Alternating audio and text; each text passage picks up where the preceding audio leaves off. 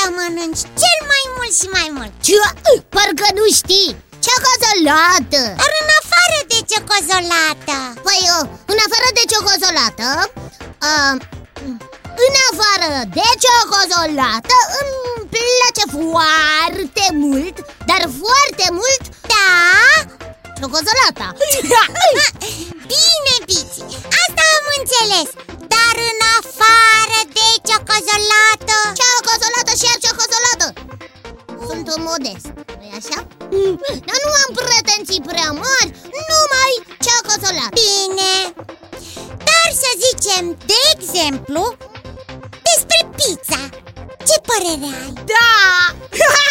Îmi place, mai ales dacă are și ciocozolată multă pe deasupra Am înțeles Zimi tot Daiții sunt lângă voi. Încercăm să port o discuție cu Piții, dar se pare că e imposibil Așa că aș vrea să te întreb direct pe tine Sunt numai urechi, Eh, pardon, numai scanere audio-video. Presupun că ai informații despre pizza Aș vrea să aflu mai multe amănunte Amănunte Amănunte pline cu ciocozolată Istoria producerii pizzei începe încă din antichitate. Odată cu pâinea plată, coaptă pe pietre fierbinți, aromată cu diverse ierburi și condimente foarte populare în Napoli, Italia. Aha!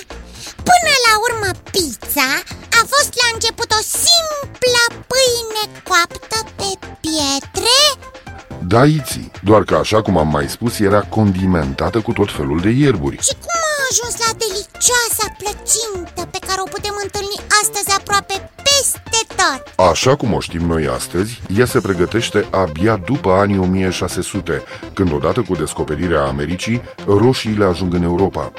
Țăranii din Italia, care erau foarte săraci, au adăugat roșiile la prepararea pizzei, iar celelalte ingrediente au ajuns puțin mai târziu. Mai târziu? Când mai târziu? Ebiții pizza modernă s-a născut, ca să zic așa, în 1889 și este atribuită unui brutar, Rafaele Esposito, care a pregătit o pizza specială în cinstea vizitei regelui italian Umberto I și a reginei Margareta. Pizza semăna cu steagul Italiei, având busuioc verde, brânză albă și sos de roșii, pentru că steagul Italiei are aceste culori. Și le-a plăcut regelui și reginei pizza lui Rafaele Dacă le-a plăcut, oho! Regina Margareta a fost atât de încântată încât respectiva pizza a primit numele reginei. Este ceea ce astăzi numim pizza margherita. De la Margareta a devenit Margherita.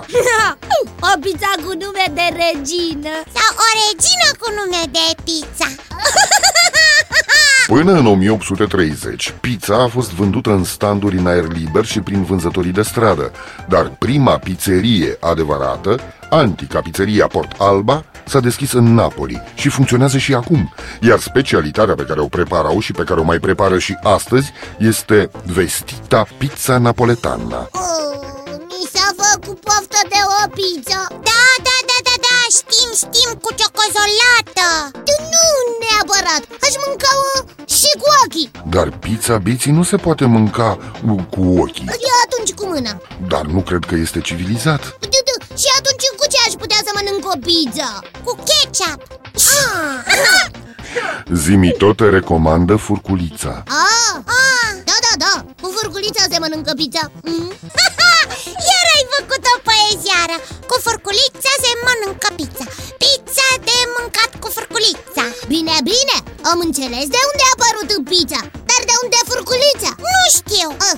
Zimi tot? Da, Furculița, pentru pizza Furculița a fost folosită pentru prima dată în Evul Mediu și nu avea decât doi dinți. Se mai numea și lingură despicată, Linguri despicate dabiții, dar multă vreme a fost considerat ca un gest scandalos să mănânci cu furculița. A? Și asta pentru că în secolul al XI-lea, o prințesă greacă a murit la scurt timp după ce a introdus folosirea furculiței la nunta ei cu un doge venețian.